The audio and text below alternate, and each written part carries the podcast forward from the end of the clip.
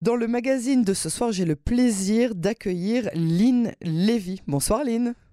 Bonsoir Yael.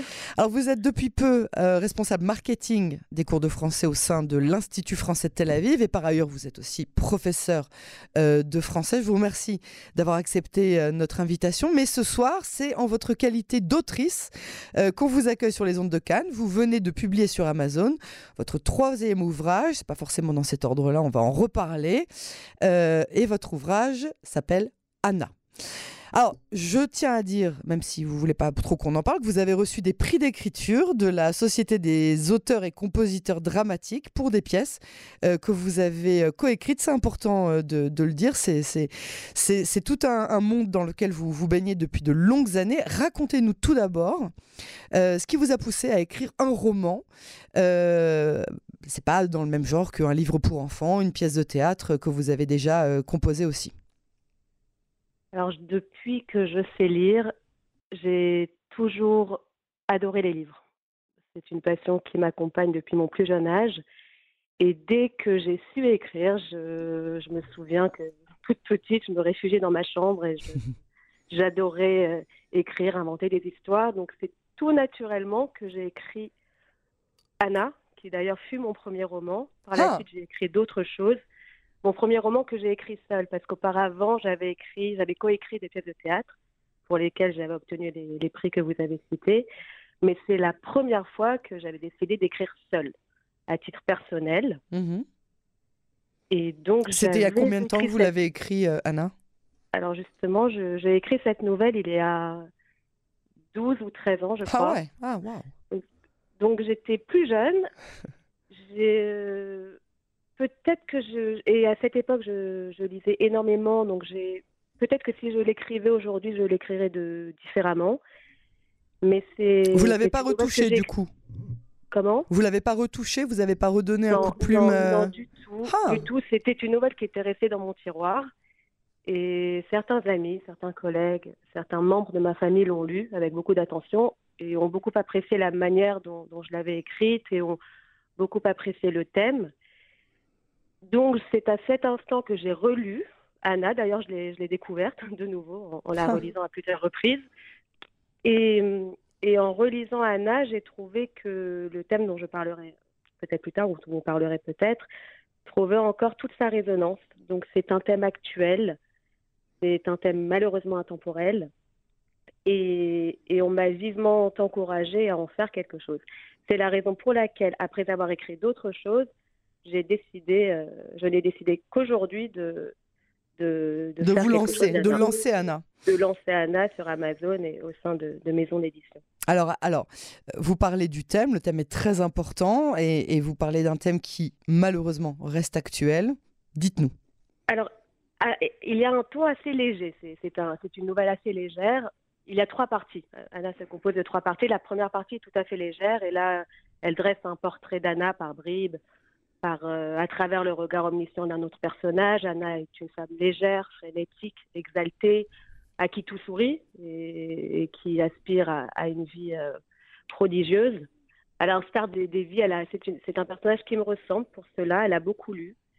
Elle est beaucoup allée au cinéma et elle, a, elle a tellement côtoyé de personnages romanesques qu'elle est persuadée que l'aube d'une prodigieuse vie s'annonce pour elle.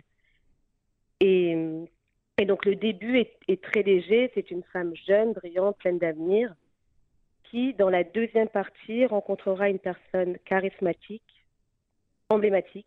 Et je, ne sais pas si je peux non, dévoiler davantage. ne, ne, dévalez pas la troisième partie du livre qui est, qui est, qui est assez dur, hein, il faut le reconnaître. Mais, euh, mais en revanche, euh, euh, cette rencontre donc avec un homme, ça on peut le dire. Un homme de 15 ans, son aîné, voilà. qui, qui, qui, qui, qui va en fait quelque part lui, donner tout, tout, ce romanesque dont elle a besoin, dont elle rêve, et elle va payer un certain prix. Voilà, donc auprès de lui, elle va, elle va découvrir des choses qu'elle qu'elle rêvait de découvrir au préalable. Elle va, elle va avoir l'impression qu'elle est, qu'elle est l'élu. Elle va aligner son regard sur son regard. Elle, euh, elle va aimer les choses qu'il aime. Elle va être exaltée, elle va s'effacer. Elle va tout, tout ce qui n'est pas ce personnage erratique. Elle, elle ne vit que pour lui. Elle va, elle, elle va vivre ça de, de plein fouet.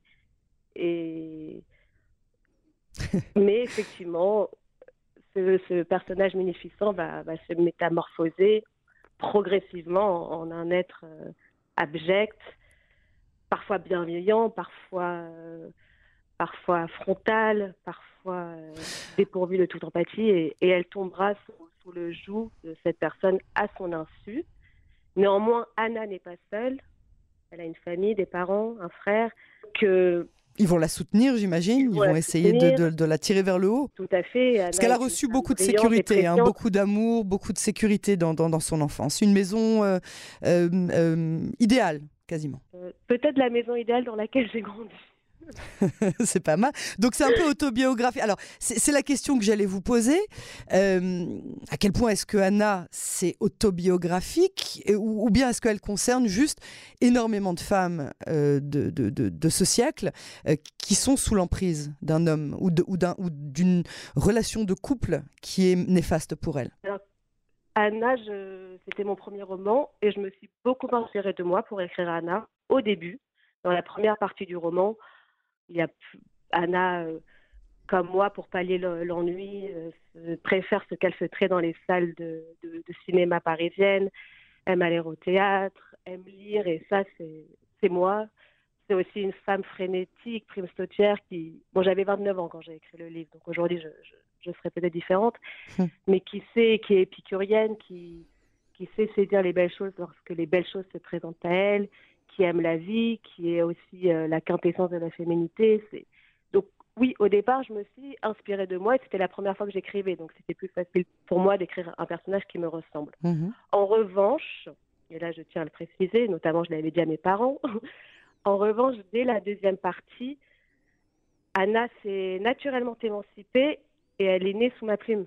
dès la deuxième partie, je, Anna n'est pas moi. Et Anna, c'est un personnage à laquelle que, pardon, un personnage que, que j'apprécie énormément et que moi-même je découvrais. J'avais l'impression qu'elle naissait devant moi et j'assistais moi-même impuissante à à, à, l'évolution, pas forcément euh, positive de, de, de ce qu'elle devenait devant vous en fait. Voilà, donc euh, autant je m'étais inspirée de moi, autant par la suite ce n'est plus moi et c'est l'ami que j'aurais voulu avoir et que j'aurais voulu sauver. Ça, c'est pas mal, ça.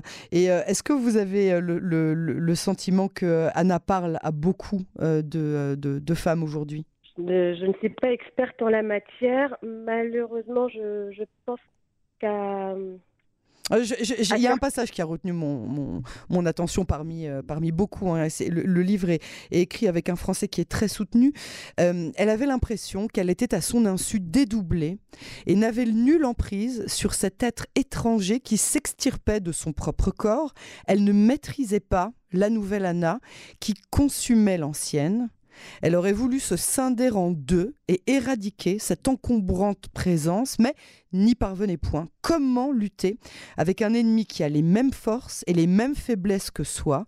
Un tel combat est forcément voué à l'échec, le pire se tramait contre elle et elle ne le conjurerait pas. Alors, c'est un peu ce que vous dites. C'est vraiment quand, quand, quand C'est puissant quand on l'entend. c'est puissant, c'est puissant de le lire aussi, hein, parce que quelque part, euh, quand on lit un livre, quel qu'il soit, on rentre dedans. Donc, quand on rentre dans, dans le personnage d'Anna, on est secoué à ce moment-là. Mhm. Alors, dites-nous. D'ailleurs, moi, en relisant souvent mon livre, elle me secoue. Ah ouais? Et vous pouvez rien faire. Vous n'avez pas voulu la changer Non, parce que ça correspondait à ce que j'avais envie d'écrire à ce moment-là. Et parce que si je devais la changer, je préférerais m'adonner à de nouvelles écritures, peut-être un peu plus légères, et à, et à rencontrer de nouveaux personnages aujourd'hui. Ce que j'ai fait, du reste. D'accord. Mais non, c'était un texte brut et il y a certainement des, choses à modifier, à rectifier, à améliorer. J'en mais moi, à chaque fois que j'écris quelque chose, je le mets au four. Moi, je le mets toujours au four quand j'écris, euh, ne serait-ce qu'un passage euh, d'un écrit quel qu'il soit ou même d'un journal. Je mets toujours au four et puis quand je relis, j'ai toujours un millier de corrections. C'est tellement agréable de pouvoir se dire non, non, je laisse ça tel que c'est. Oui. Alors, mais alors je, l'ai corrigé il y a 12-13 ans lorsque je l'avais écrit, j'avais maintes fois corrigé. À un moment, il faut s'arrêter parce qu'à chaque fois qu'on se hmm. relit, c'est bien ça. je pense que c'est plus facile pour moi d'écrire parce que c'est naturel, c'est fluide. En revanche, les corrections requièrent un temps monstrueux bah et il n'y a pas de fin aux corrections. Eh non, il n'y a pas de fin, vous avez tellement raison. Alors, euh, pour, pour terminer euh, cet entretien, euh, quel est le message que vous souhaitiez véhiculer? Alors, j'aurais voulu vous demander en mettant Anna au jour, mais en fait, j'ai l'impression que vous n'avez pas tellement réussi à contrôler ce qu'elle est devenue. Donc, quand vous avez vu l'évolution d'Anna, quel message vous, vous ressentez qui est véhiculé? Alors, je ne veux pas trop en dire, mais il y a quand même des messages euh, d'espoir. Même dans la troisième partie, il y a des. Euh, il y a beaucoup d'espoir. Il y a une issue. Que, je véhicule différemment. Mhm. Et je pense que Anna, donc, comme vous, l'avez, vous avez su, si bien le lire, mène un combat contre elle-même. Elle est pressante de cette fatalité, elle est pressante de beaucoup de choses, mais à, à divers degrés, on mène tous, nous, des combats contre nous-mêmes intérieurs. Alors, pas comme Anna, forcément, mais c'est quelque chose qui, qui, parle à tout le monde. Et je pense également que nous connaissons toutes et tous une, une Anna qui se plie ou qui, qui s'est pliée aux exigences, aux exigences d'un autre, pardon. Je suis un peu émue quand je parle d'Anna. Au contraire, pour dire que je l'ai vraiment personnifiée, c'est ça. à tel point que lorsque je rencontre une personne aujourd'hui qui s'appelle Anna, euh, cette personne attire naturellement ma sympathie ou mon empathie. Et... Mais je n'avais pas forcément de, de messages à véhiculer. J'avais un besoin je, je, pense, je, pense, même que euh, quelque part, euh, je, me demande même si vous avez eu le choix. C'est-à-dire qu'on euh, on sent vraiment au fil de votre écriture, au fil du récit, au fil que, que vous lâchez prise et que c'est elle qui, qui mhm. émerge d'autre chose. Oui, c'est elle qui prend les rênes, c'est elle qui décide de, de ce qu'elle deviendra. Et, Anna, c'est. C'est quelqu'un qu'il faut prendre Anna. C'est une femme que. C'est une femme qu'on connaît, qu'on a tous connue et qu'on côtoie tous les jours, effectivement. Maintenant, de, maintenant, je n'ai aucune leçon à donner à personne, mais j'ai beaucoup d'empathie pour ces femmes-là. Lynn Lévy, merci beaucoup euh, pour cet entretien longue vie hein, à Anna. Euh, et à très bientôt sur les ondes de Cannes en français. Merci beaucoup à vous, Yael.